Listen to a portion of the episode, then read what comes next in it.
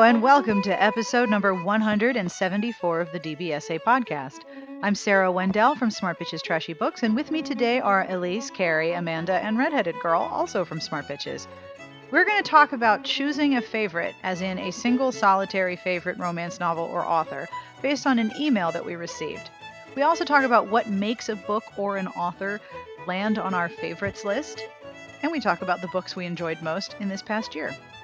This podcast is sponsored by Renee Ahdieh, author of The Wrath and the Dawn, published by G.P. Putnam Sons Books for Young Readers, and available in print and ebook. Each dawn brings death, but can love change the story? This intoxicating retelling of A Thousand and One Nights will leave you begging for a book too. Conveniently coming in summer 2016, The Rose and the Dagger. The podcast transcript this month is sponsored by Kensington, publishers of More Than You Know by Jennifer Gracen, the first book in the new Zebra Shout imprint. Shout features rising stars of romance at an affordable price of $4.99 in print, with a new book released each month. So if you like bad boy business moguls who know what they want, or sexy jazz singers with hidden secrets, you will definitely want to reserve your table at the club for this new series, on sale wherever books are sold. The music you're listening to is provided by Sassy Outwater, and I will have information at the end of the podcast as to who this is. But now it's time for the podcast, and we're going to begin with an email from Tiffany. Dear Sarah, loving the podcast as usual. I love hearing different interviews, people who are so different from different backgrounds and jobs, but connected because of books. My boyfriend and I were discussing books today, and he's not much of a reader. He rarely reads. I know, I'm sad, but we all have different hobbies. One of the books he did read and said, It's my favorite book, is Gone Girl. He also really liked the movie. Today's conversation went something like this Boyfriend, what's your favorite book that you've read? Me. I don't have one. I love most of them. Boyfriend. No, you have to choose. Excluding Harry Potter or J.A. Tolkien, I'm a huge fan of both. What's something you've read and you thought that was the greatest thing ever? Me. There's too much to choose from. I love Nora Roberts, boyfriend, so she's your favorite? Me. No, but I love most of her books. And then there's Ilona Andrews. I thought we were talking about Norah Jones. You mean Nora Roberts. Anyway, I can't choose. They're all good. And then I proceed to tell him the plot of the Key trilogy, the Kate Daniels series, etc. I think it annoys him that I don't have a favorite anything. No favorite color, food, or book. I know I love a book or series if I reread it. That's how I measure my I love this more than the rest. But I did realize I have no favorite book or author. My question is how do you determine what's your favorite? Do you have a measurement system of any kind? Love Tiffany. P.S. After telling my boyfriend the plot of Kate Daniels with some spoilers, he asked to borrow book one. Yay! So, Tiffany, thank you for your email. I had to share it with the entire Bitchery crew so that we could discuss it because it really is hard for me personally to pick a single favorite. So, now with the entire Smart Bitches crew, on with the podcast.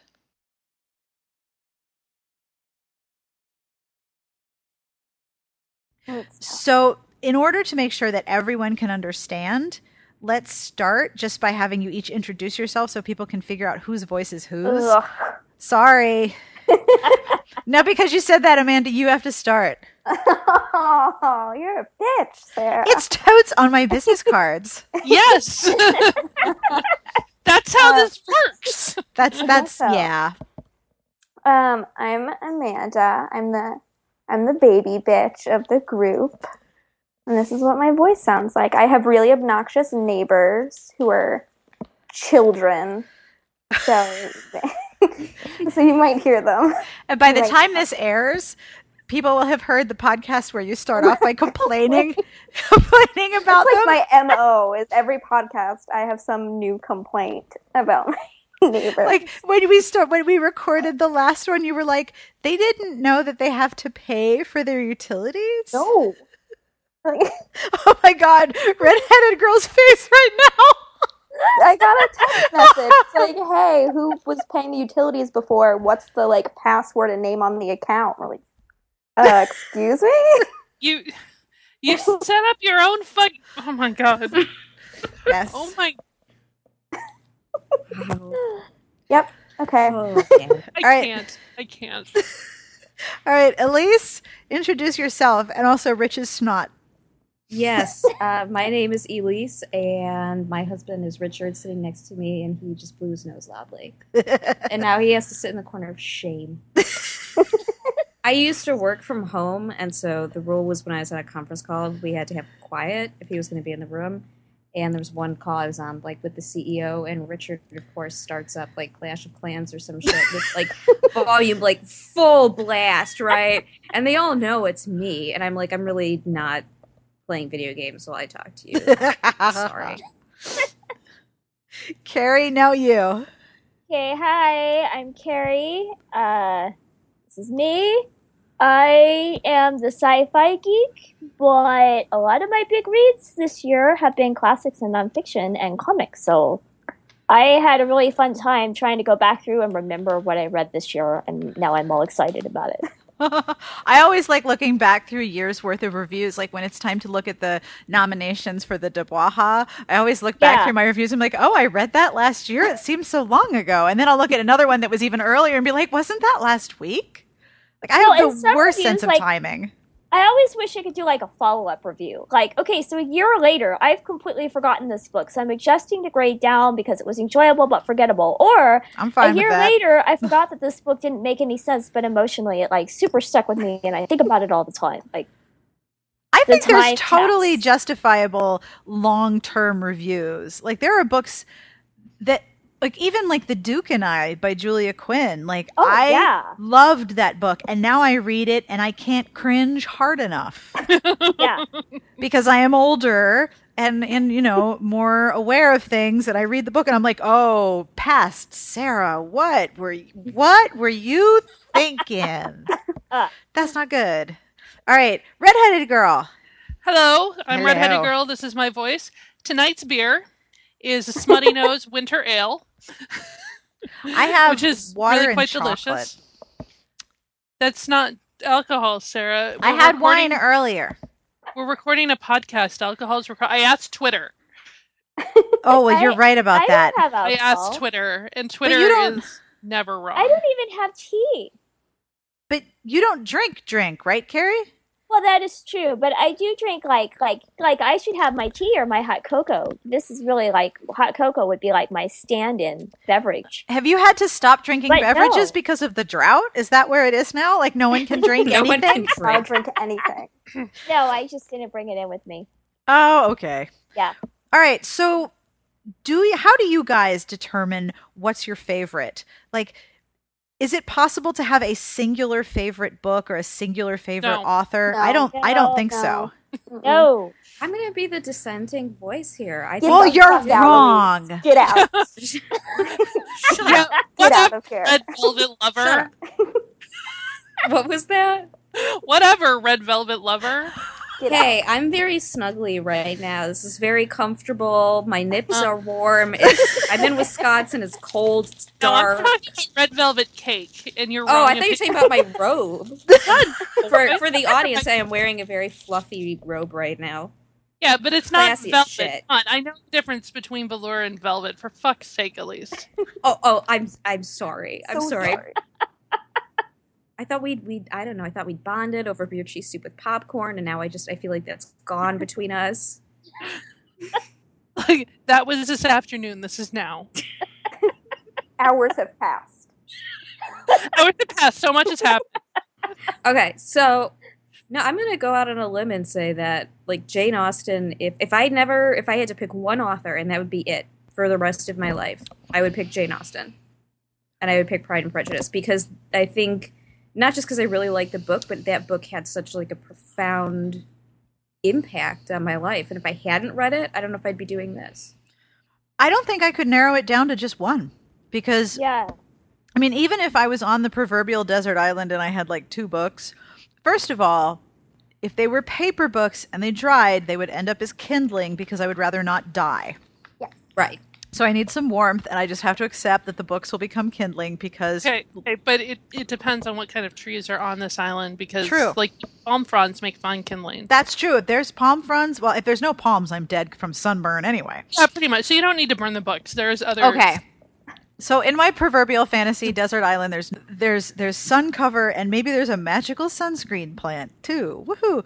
But I could not narrow it down to just one or two. I would get tired of that one book. There are books that I've read 50 or 60 or 70 times, but I couldn't say, "Oh, that's my one favorite." Even even authors, I can't say I have a single favorite because I have such huge mood swings in terms of what I want to read. Like there are some times where it's like nothing but historicals for a month and a half, and then it's like, okay, I'm Yeah. done with historicals, and now I want to read fantasy. I and, and I go through these huge blocks of time where there's a genre that I want, but it's not an author that I want. If I mainline a particular author, because I'm so attuned to patterns and the things that I pick up quickly are the patterns. If I mainline a particular author, one book after another after another, I start to see that they're ticks and then I can't read them for a while because I start seeing their ticks everywhere. Yeah. Is that true for I- you, Amanda? Oh yeah, I was when you were talking, I was thinking about um, the Immortals After Dark series of the Kresley Cole. We're up to 16 books now, and I know some people when they gear up for the next new release in a series, they will read the entire series through, Dude. you know, just to catch up to the one book or to kind of get in the mood or whatever. But I Whoa. I've tried reading, you know, up to the the next book so I can prepare myself, but I can't do it because while I love Cole's books, they are very formulaic, especially when you have the the fated mates trope and her heroes are so like alpha all the time for the most part. So I I couldn't binge on it because I would probably get really tired of it and wouldn't even want to read the new book by the time it came out if I had to do that. I know there are people who read the Nora Roberts, J.D. Robb in Dark in Death series rather, and that's It's like 40 books. it's like forty bucks, and they'll read the whole series like once a year, and I'm like, okay, I couldn't do that. So I have a question, Amanda, about the Immortals After Dark in your Sorry, there's a review. cat meowing, by the way. If you have That's Dewey. I'm sorry. no, I have a cat meowing. Oh, you too. do. Okay, Yeah. he's Yay! Kitties. um, so in your review, you said that now this is the part I'm struggling with. So if the vampire finds his mate, his heart starts beating, and if the demon does, he gets to ejaculate. Yes. So now, but no, I need clarification on this. So does that mean like he didn't previous to that have an orgasm, or just like the, no, the chamber wasn't loaded? Okay, no ejaculate. there's no They just- emissions. Okay, Yeah, there's no emissions. They describe it as like there's a a wang crisis? seal on the top that like doesn't get broken until like it a has sex. cap. You don't It's like see a it. boy it's like a hymen. magic seal. yeah. But like Yeah. there would be a backlog, and that would be really painful. He would That's like shoot her through a wall. yeah. Well, that's why they usually are paired with other supernatural. Like, there's no weird Superman sort of issue going on. Like, So, what yeah. would right. Superman's ejaculate do? It's a Right. valid question. He'd, oh, he'd Oh, yeah. shoot right through her spinal column and she'd be dead. Right. I right. think it's what happened one time.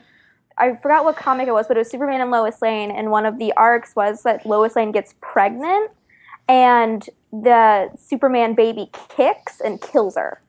Well, That's that's some dark Okay. shit Yeah, right there. that's I've, I've been there's- there. There's a super famous essay, but I can't remember who wrote it, called "Man of Steel, Woman of Tissue Paper," That's which exactly in, what it is. in detail breaks down the whole like sex Right. with Lois Lane, the problems, the problems Right. there are many. Which is what made the sex between Jessica Jones and Luke Cage so hot. Is that Right, because she couldn't of- break him. she couldn't break him, and neither of them had to hold back. Good for them. That's great. Thank you, Amanda. I appreciate you. You're welcome. I'm just, you know, doing the Lord's work. I told Sarah uh, that if I ever win an award, I want to be like a professional athlete where they thank Jesus, but I want to thank all the romance authors. Like, I want to give a big shout out to my ladies at Avon for getting me through. You know, and I said she could thank her Lord and Savior, Mr. Darcy.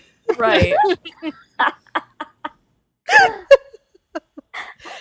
Redheaded girl, what about you? How do I pick a favorite? I don't. It's I don't think it's possible for everybody Yeah, to pick a singular don't. favorite. I have things that I really like. I have, like, if you look at my DVD collection, I go, well, most of these are clearly my favorites because I bothered to drop money on them.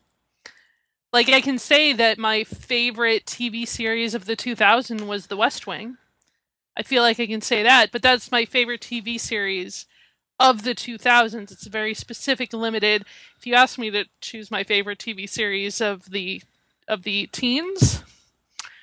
I can't do it. Probably Hannibal. I'm sorry. Uh, I'm sorry. Moment of silence for Hannibal. you know what? We got two more seasons than we ever expected we would, Yeah. and I feel emotionally content with how it ended. So I look at it like that: that we got way more than we de- than than we deserved. So I I am at peace with the fate of Hannibal. I appreciate your sympathies, but I'm in a good place. okay.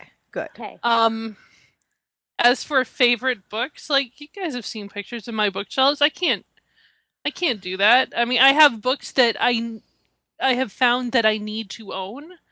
Like there are John Grisham books that I've I've gotten rid of multiple times, but I've had to go buy them because I just can't live where I can't read the Pelican Brief whenever I want.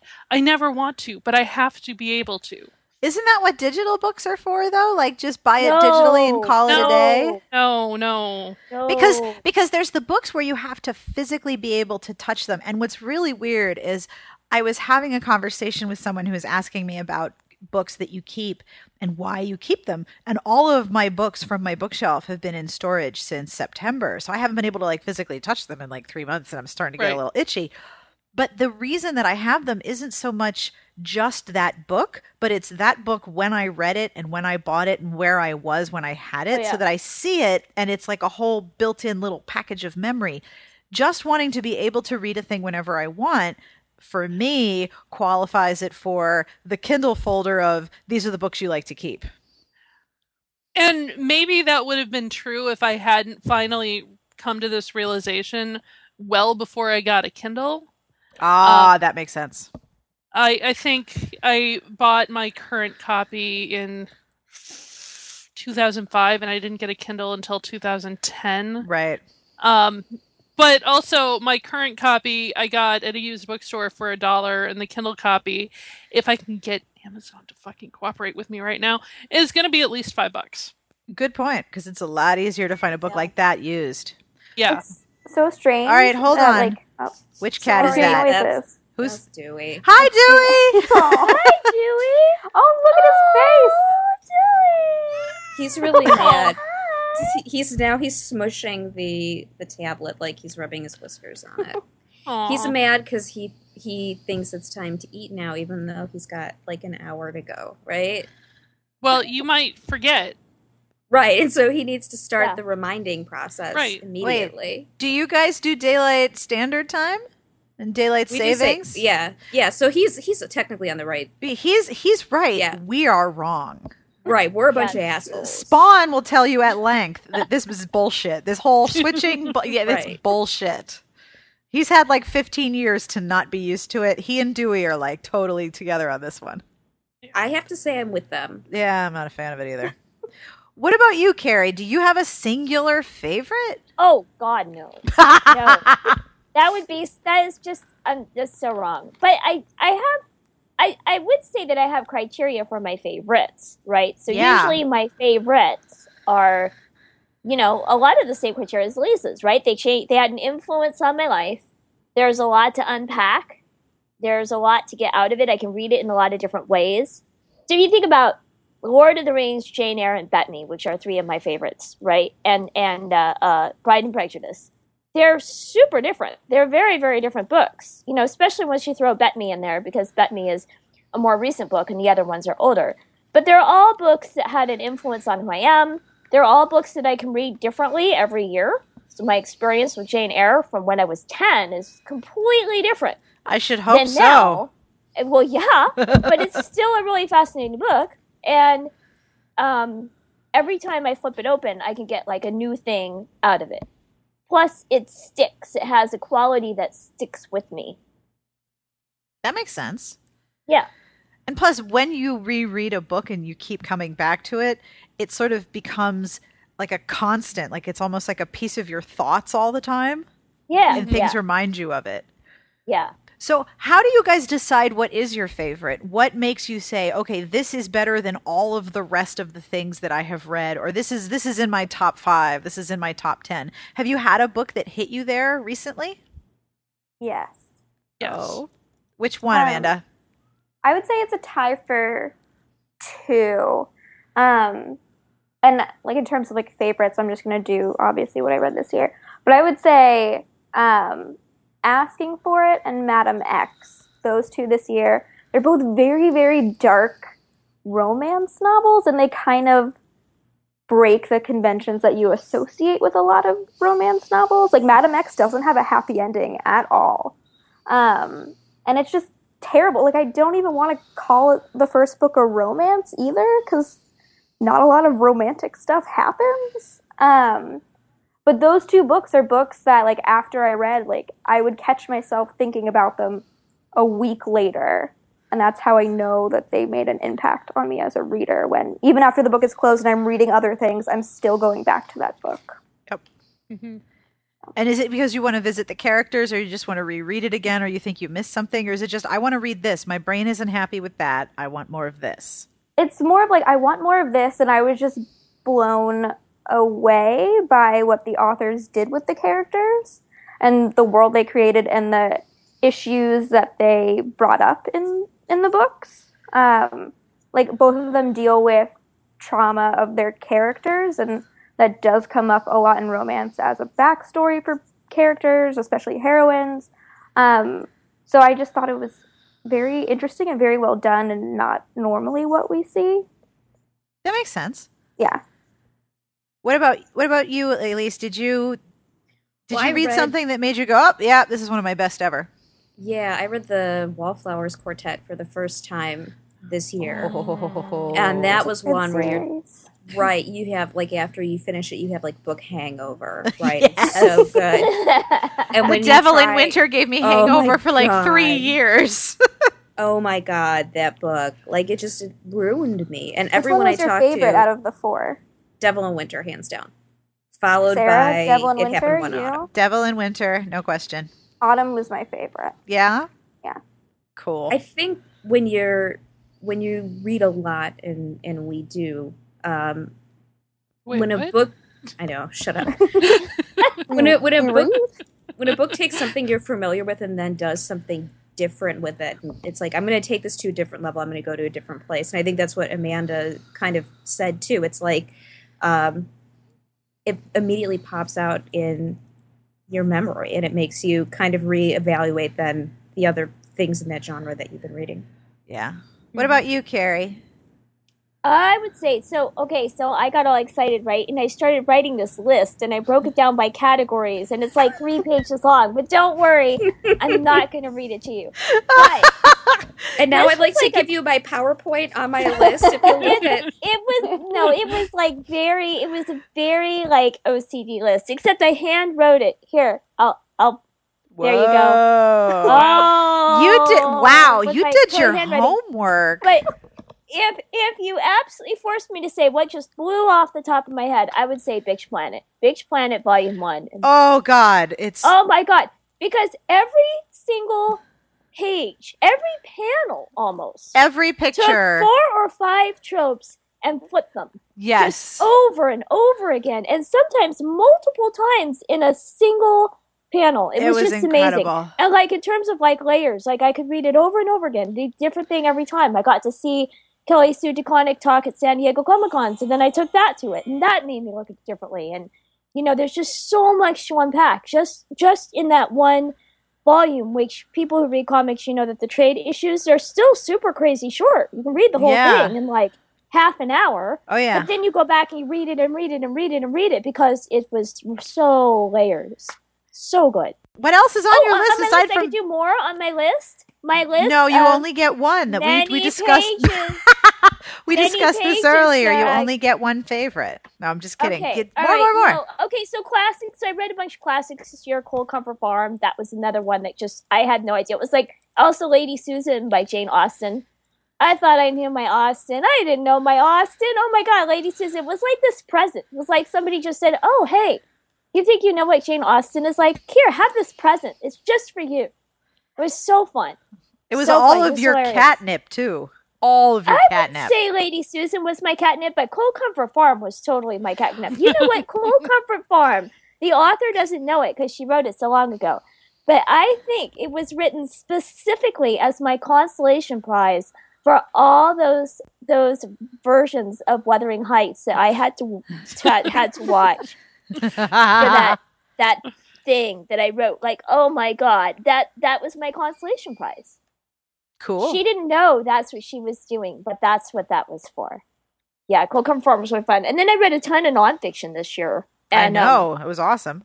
Oh, it was way awesome. And I just finished uh, Romantic Outlaws, uh, which is about Mary Shelley and Mary Wollstonecraft. And I thought it was great, but my family's sick of me.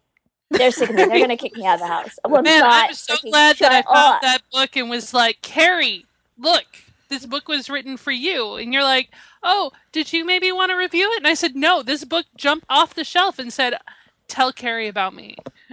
Yeah, now I'm just running around screaming, Lord Byron, he's such an asshole. And everybody's tired of it. Yeah, oh my God. Was so he yes, a giant that was- dick? Oh, don't even start with me, with the Lord Byron. That's- Every single person in two generations of women was a total jerk, with the possible exception of Mary Shelley, who was like the only adult in two generations. She's like the only person who was capable of like paying a bill. That was it. So she And then knew like, that you "God, had to pay so your cranky." utilities. yes, yes, she was the one who set up the utility bill account Right. and changed the password. Absolutely. So, do you guys think I need to do a podcast? Let's ask Carrie about Lord Byron. Oh my yes. Yes. Yes. Yeah. And, Or then, and then you should Let's, say, let's ask Carrie do you about Lord Byron and Jane Eyre. Oh, And then- yes. No, those are really like two whole separate podcasts because Sarah I will get go up on and for at leave least the an room. hour about the Shelleys. and she'd think- still I have a full podcast. I think because Carrie doesn't drink, who's ever asking Carrie the questions needs to be completely intoxicated. so This is my drunk classics with Carrie. right, with Carrie. oh God! I could totally be a regular feature. I could talk about Carmilla like either myself drunk or to a drunk person for quite some time. That was another fun blind. I think Let's we get need Carrie to get drunk and have her talk about Carmilla. I want that to happen. yes. This is Victorian vampire lesbian porn. Call me, Sarah. You know where to find me. Oh, I I'll think- tell you all about it. I think we're gonna line up some shots and then tape this in Vegas. Yes. That would be so fun. Where are you guys going? Listen, we have a mission. Look, we have a mission. We're going down to the Chippendales and we're going to get Carrie shit Right. faced. I'm not, I'm not really clear on how you would record a podcast at the Chippendales, though. Oh, we We'll have ways. out. It's We have our Yeah. ways. We'll go fine. into like one of the private back rooms. Yeah. I feel like at least one of those dancers has like some kind of radio, TV, film degree, and he'd be happy to put it to use. Yeah, Total- absolutely. It's not being utilized. Listen, we need to record a podcast about Lord Byron. Could you help us out? Oh, sure. Just give me. Oh, sure. And you know, it'll be the one guy. me off because he's got a radio, TV, film degree. So he, oh, Well, you should so bring him. We can bring Well- Rich to pot. Bring, we can bring Rich to Chippendales. Rich already told me that he is too hairy to be an exotic dancer, male That's dancer, and That He is feels- There are solutions to that problem. but he feels like he would only like appeal to a certain segment of the population, and it would be like a niche of German men, and he's not comfortable with that, right? These are all fixable problems that Germans have money. And besides, I mean, Amanda likes her men vascular. Some women like their men a little fuzzy. It's fine. Oh, if like if the- a dude yes. cannot grow chest hair, uh, there's no way. Like, there's something again. Like, adults have body hair; they just do. It's weird. It weirds me out. The You're laughing. Guy, the belt guy that was here on Saturday, he has what I like to call hair pants. So it's just like pants made of hair. And it's bothering me. Got his belt. he forgot his belt. Just I'm wearing it right now, actually. I needed a new belt. I can't breathe. but he had hair pants. What did they start like mid thigh, like thigh high stockings? Pretty like hairy all over, but like marked markedly hair pants, like waist area. He had like the chest hair, then it like thinned out around the stomach, and then like started right again at like the waist, waist down. So he had a hairy ass, is what you're saying. here. Yeah, yeah, I did. Was All it right. this- Like, what were those little, uh, like the in Fantasia, the little goat people that played the pan? Satyrs. Satyrs. Oh, yeah. yes. Satyrs. Yeah, satyrs. Who hasn't gone? I it- haven't gone. You you tell us about your things while I clean my Yeah. glasses of salt. How, if- if you're gonna end up on my top ranked things, you either have to like be pandering to me, or you have to do something new and interesting. And an example of somebody who has pandered to me is Unraveled by Courtney Milan. Which I mean, if you read my review of that, I'm clearly out of my mind because there are finals that I was supposed to be studying for and papers I was supposed to be writing. I'm like, I don't want to do that. I want to write this. And eh, she has so much fun with the legal stuff that it was it was pandering to me and I'm and the heroine had red hair and made snarky comments in the theater and so that was clearly a shout out. You can't tell me otherwise even though I have very strong views about proper movie theater behavior, namely shut the fuck up. Um, or um, a gentleman's game, and I feel bad talking about this book. I don't know when this podcast is going to come out, but the book doesn't come out for another month.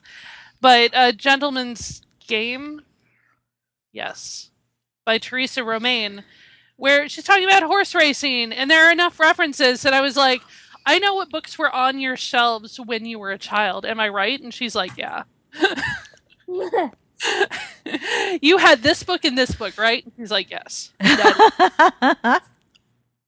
Well, this will be, if you're curious, I am aiming to put this episode up for the first Friday in January. So I think that's the fourth. So it's totally fine to go on and on about this book. okay, because I think it comes out like the eighth or so.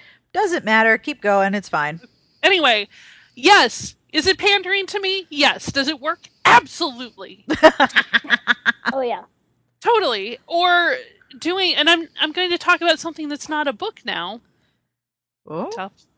Um, but Hamilton, the musical, is something is super nerdy and took the musical theater genre and twisted it and made American history about a bunch of old dead white dudes colorful and interesting for people who are not old white dudes. And just how Lin Manuel Miranda was able to do that and suddenly make this Broadway musical like the big cultural zeitgeisty thing that it is is incredible. And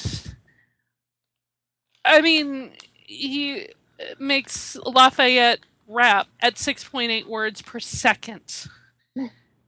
You- like, there's one person on the planet who can do it, and he is playing Lafayette on Broadway right now possibly like right now at this minute.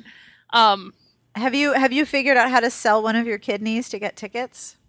I I'm trying a more conventional route and asked my parents to subsidize a ticket for my Christmas present. Well, that's a lovely present. Yeah, Oh yeah. right. Because I've got way too much shit.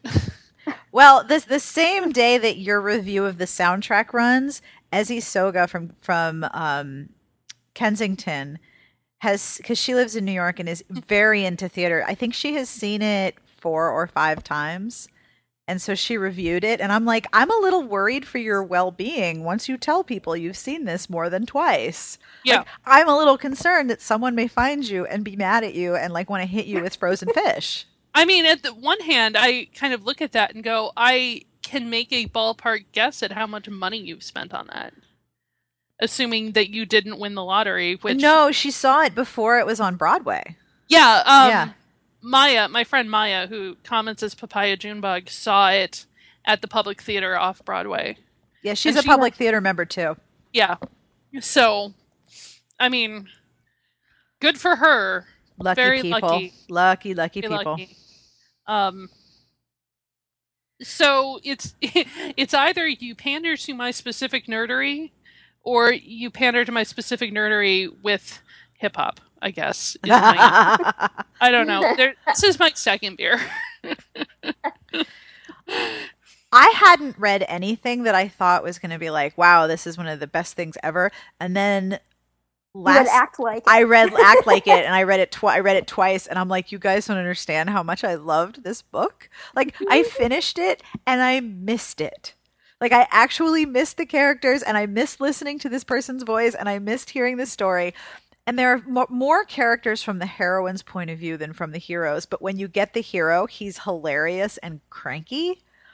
And it hit me right where I needed to be completely transported. The language and the setting just I was, you know, I'm a little stressed because a lot of shit going on. What? Yeah, I know. It's just, it's just, you know, moving and selling and buying and no big deal. And yeah, you know, The general. trailers make it look so easy. Yeah, ge- I know. General adulting is much easier on HGTV than it is in real life. But like, I loved this book so much. But the best part has been once I wrote the review, how many people came back and were like, "Yes, it really is that good," and I'm like, "Thank you. I'm not out of my mind for loving it this much." Yay! Right, you might be out of your mind, but that's not a symptom. I'm not alone in my out of my mind mindedness. So, what other books do you guys want to mention that you want people to go find this year? Oh, I have to talk about the Bad Boys Undercover series by HelenKay Dimon because yes, so I'm in a weird place where I really love romantic suspense, but it's like the older I'm getting, the less I really want to read about people being raped and dismembered. and she writes romantic suspense, but it's like popcorn action movie romantic suspense. yes, Where, where no and one there's is not enough of that. Yes, yes. Like no one is gonna like the heroine's not gonna be sexually assaulted. No entrails. No entrails. Um, you know, there's some big ass threat that you know is never gonna come to fruition, so you don't have to really worry about it. And everything's gonna be okay. And the hero is going to take off his shirt and get really bloody and still like kick ass. And you're okay with that. I'm totally okay with that. Like the suspension of disbelief is totally there. I want that like crazy action movie romantic suspense where you don't have to have anxiety. I have a half baked theory about this. Okay. Okay. So if you think about, because we were talking about why are hitmen and heads of mafia oh, groups yeah, yeah. like why are they popular? Why is that the hero? And we're all kind of like yeah human trafficking and organized crime not a thing i can re- you know you can really redeem a hero for doing. Even if it's not as explicitly stated in the book that's what organized crime does. So like once you know that, it's kind of hard for me to be like, oh yeah, all the prostitution and human trafficking and selling people that we, we'll just pretend that you were one of the good guys. Like that didn't happen. But that that outside of our sort of group, those particular heroes are really popular. And there's a lot more romantic suspense now. There's a lot more gory romantic suspense, which I think is sort of like an offshoot of all of the CSI, CSI Original Recipe, Law and Order, Law and Order Alpha, Beta, Gamma, Law and Order, you know, Colonel Special. You know, there's like nine different varieties of people getting raped, murdered, killed, assaulted, or all of the above. And that is showing up in romantic suspense. And then in the contemporary romance, we've moved out of the sort of happy, homey, small town, and we've moved into this really dangerous guy contemporary. Like the the heroes could easily kill you with like one tenth of their pinky finger.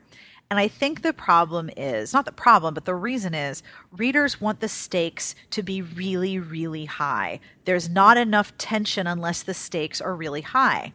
And if you're in a romantic suspense, then entrails and rape are high stakes, and that's sort of your default setting. And if you're in a contemporary, then you want a really dangerous guy and add in a couple of suspense elements to drive the stakes higher.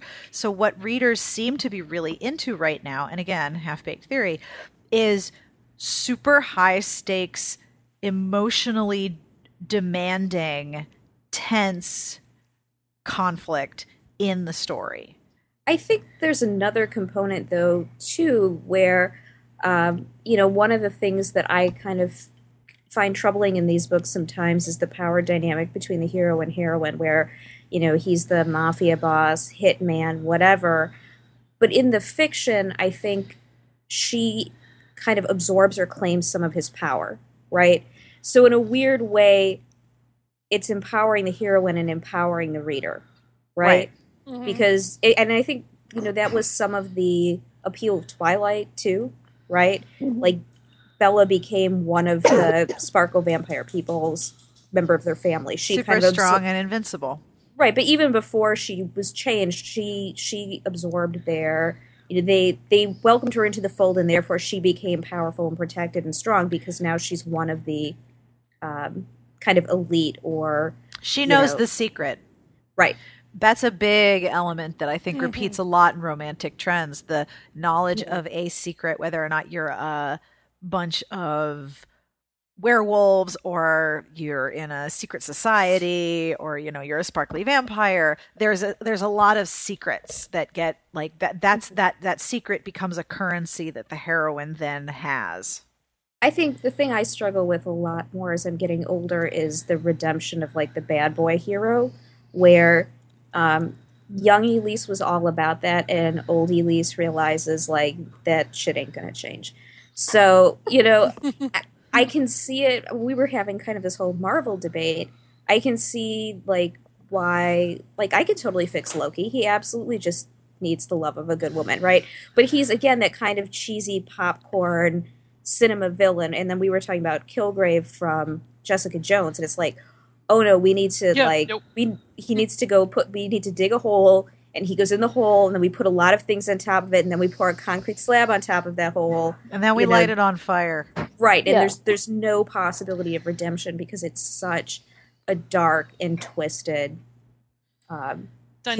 character. Yeah. Yeah. Yeah. He's all of the the MRA dudes that we know only turned up to 11. He's who they wish they could be.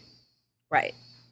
And that's what makes him terrifying. yep I'm reading a book now. I don't know if it's it's Katie. Is it Rus Reyes R E U S reyes i think Reyes? And I was really liking the beginning, and then you find out that the hero's backstory is that his wife, who also worked for the CIA, died, but that when she was abducted, her captors raped her and sent photos of it to her husband, and it was just like, oh nope, done. Like I can't deal with that much awful backstory at the end of the day.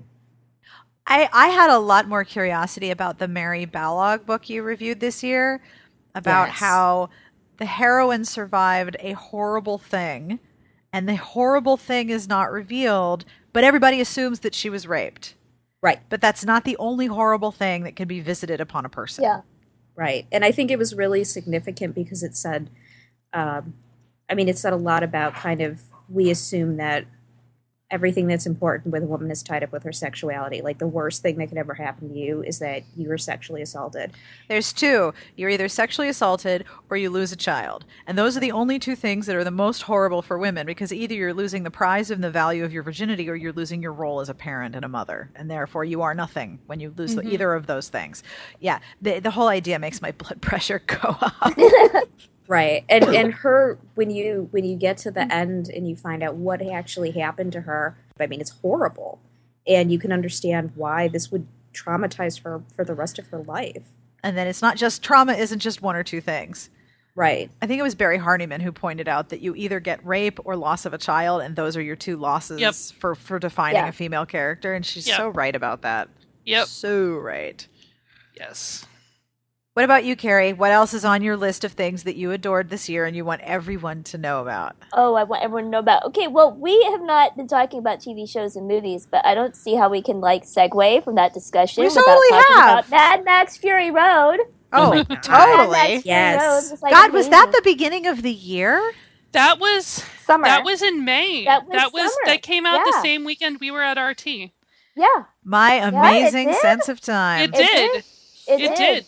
Wow. But it did. us People were talking about it the the weekend that we were leaving RT, and I was like, okay, fine, I will fucking go see it, but not until I get home. Oh, And yeah. by then, the internet had exploded and had been in the theaters for three days. And Oh, yeah. it's it's amazing to see the way that word of mouth worked on that movie. Like it was all of Yeah. these people going, "No, you don't understand. You don't Like, understand. You I- have to be there. I can't even tell you we need to see this." Yeah, yeah. Yeah, Uh, like the trailers came out, and we were like, Eh, okay. And then the MRAs were like, how dare Charlize Theron bark at Mad Max? No one barks at Mad Max. And we're like, well, if you're pissed off, then we're going to throw We're money. going to see that movie. We're Yeah. gonna throw money at it. Yeah. And then Oh people my God. did and came back and we're like, oh my God, you don't understand. You Has somebody Yeah. built a website? What do MRAs hate? So we know what to go look at. I should. what do you hate today? Because we're all over that shit. I will find this, Sarah, and send it to you so you can link to it. But one guy who's a film critic said, okay, I am going to review Mad Max Fury Road, even though I've been warned by MRA activists that this is so feminist, I that, you know, that my, review. My penis might fall right off. It's like, and, and his conclusion was, you know what? This is very dangerous. In fact, MRA people, it's so dangerous that not only should you not go see it, you should just stay. Don't leave the house at No, all. No, just You go in the basement. Stay away from people. Yeah. No, I, that I love that movie. I haven't said anything about romance, but The Highwayman. Uh, Oh my God. Kerrigan. That Well, movie first of all, so ridiculous. That's not specifically my catnip. I'd say in terms of pandering, that had redheaded girl like all over it. But I love the way it flipped a lot of tropes. it was so fun to see that heroine was just like so great, and it just kept flipping all your expectations in this really fun way. And, And, you, you um, don't see a lot of heroines like that. I mean, it used to Yeah. be that historical romance was 99.9% built of characters who were a lot like her. hmm And now yeah, well, and what was cool is she sort of starts off right. You think, oh, we've seen her. She's we haven't seen her for a while, but we know who this is. She's like the young, sweet, naive ingenue, and then you find out she's totally not the young, sweet ingenue. Although she is very sweet, but she's she's very you know she's she's worked in Scotland Yard for years and years. She knows what the world is like, and she's so in charge of her own sexuality. And the mm-hmm. way that it flipped the whole thing about well, like who's in control of this this sexual, you know, exploration. I thought was just really clever and really interesting and really well done. Cool. Redheaded girl, I can see you. We're doing video Skyping. You look like you're just going to just explode. Say something. I have the hiccups. I'm trying to hold my breath so I don't hiccup. That is what what I'm doing. So I t- put mute Okay. on, and then I'm trying to reset my diaphragm so I don't pick up all through the rest of the podcast. Because I know that you also liked this book. So I, I just did. assumed that your feels were just like boiling up. I mean, I really like the book. I got all my feels out in the review. So Yeah. That was really fun, and I don't read a lot of contemporary, but Courtney Milan, I, I, she, what? I mean, she just I should just like keep a basket of A's, and every time she writes something, I don't even need to read it. I just sort of toss an A out there. Oh, Courtney Milan wrote a thing. A, A, Isn't that, A. isn't that So Trade Me, I really like Trade Me, and that was just at the beginning of 2015. I checked; it just Yeah. sneaks in this year. I was like that with Eloisa James and her new one, where it was a Four Nights with the Duke. And one of the things I love, first of all, is witty banter. Like when they're flirting Oh yeah, with banter, that's just the best thing ever. And then there's this whole like letter writing component. So not only are they flirting and witty banter, but it's it's vi- right, Sarah's fanning herself. It's I all letters. love I love books with letters in them. Yes, I love so- that shit. I am I am an it, it epistolary helps when they're actual letters and not emails. El James. Shh. I have a friend who do- who That burn we is taking the slow route across the Atlantic right now. She always signs off "laters, baby" because she knows it pisses me off. so well, I know how I'm going to sign all my email to was- Elyse. How about you? and that is all for this week's podcast. Next week, we have part two of this interview with all of the bitches. And it is so not safe for work. You might want to prepare yourself now. Like, we're going to need uh, headphones, possibly a soundproof booth. Like, we talk about some crazy things in this next episode. So get ready for next week. The podcast this month is being sponsored by Renée Ahdieh, author of The Wrath and the Dawn, published by G.P. Putnam Sons Books for Young Readers, available in print and ebook. Each dawn brings death, but can love change the story? This intoxicating retelling for A Thousand and One Nights will leave you begging for book two, The Rose and the Dagger, coming summer 2016. The podcast transcript this month is being sponsored by Kensington, publishers of More Than You Know by Jennifer Gracen, the first book in the new Zebra Shout imprint. Shout features rising stars of romance at an affordable price of $4.99 in print, with a new book released each month. So if you like bad boy business moguls who know what they want and sexy jazz singers with hidden secrets, you will definitely want to reserve your table at the club for this new series, on sale now wherever books are sold. The music you're listening to is provided by Sassy Outwater. This is Sassy herself on the violin. I'm not sure who is on the piano, but this is Fiddler on the Loose for Smart Bitches. I don't know if she composed this or she's just memorized it because she's really good at that type of thing, but that is Sassy herself performing. You can find her on Twitter at Sassy Outwater. Next week, all bitches so not safe for work. But until then, on behalf of everybody, we wish you the very best of reading. Have a great weekend.